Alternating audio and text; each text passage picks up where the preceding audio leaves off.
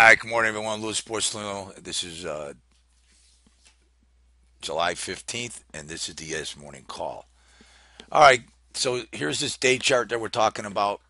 Apparently, you know, as you can see, um, I drew the Fibonacci from the high down to this low back in January, 1970 and a quarter.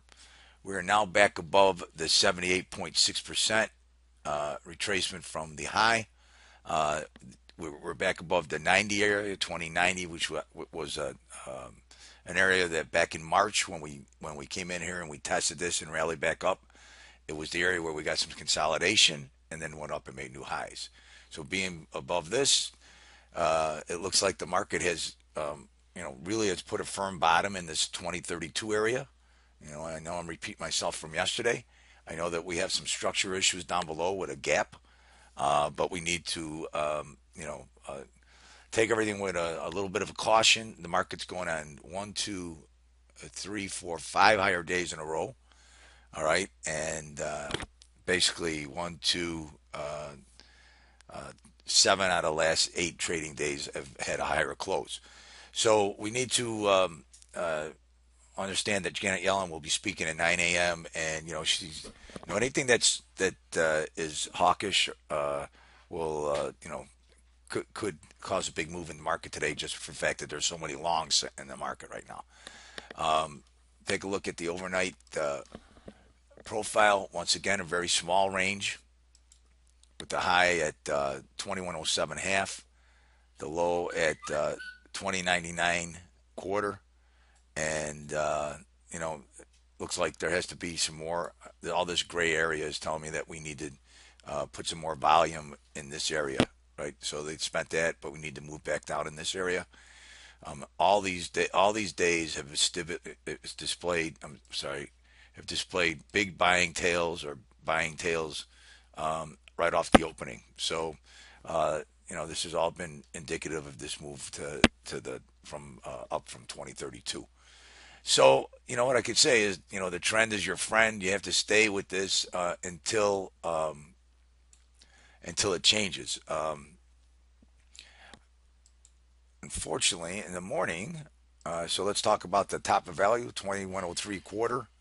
Point of control is 2101. It's also our bull bear zone 2101. And then the bottom is 2096 and a quarter. That's the bottom of value. All right. We got a risk. Uh, uh, um, we have um, resistance start at uh, 2107.75, 2112.75. Um, and let me go back to this and fix it so I don't have to keep worrying about that. All right. So um, I would be staying on the sidelines until after Janet Yellen speaks because we, you know, you know what's going to come out and how the market's going to react to that. And I don't want you to get caught. Um, right now, uh, gold is still making its move down, uh, trading uh, uh, uh right around 1150, 1151. Uh, you got oil, 52 and a half, and then we've got the bonds back up around 149. I'll get that stuff out to you on Twitter with the different value areas and so on. So um, from the five minute basis, all right, we're trading below the five minute pivot right now. So, you know, we need this to, to be taken out 2105 to get bullish. Um, the Russell is trading below the five minute pivot, and the Dow is trading below the five minute pivot. So I'll bring down here. Here's the Dow. You can see, it's trading below the five minute pivot.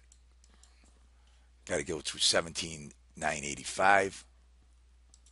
Okay. And then uh, the NASDAQ is the only one that's in a buy this morning, and that's here.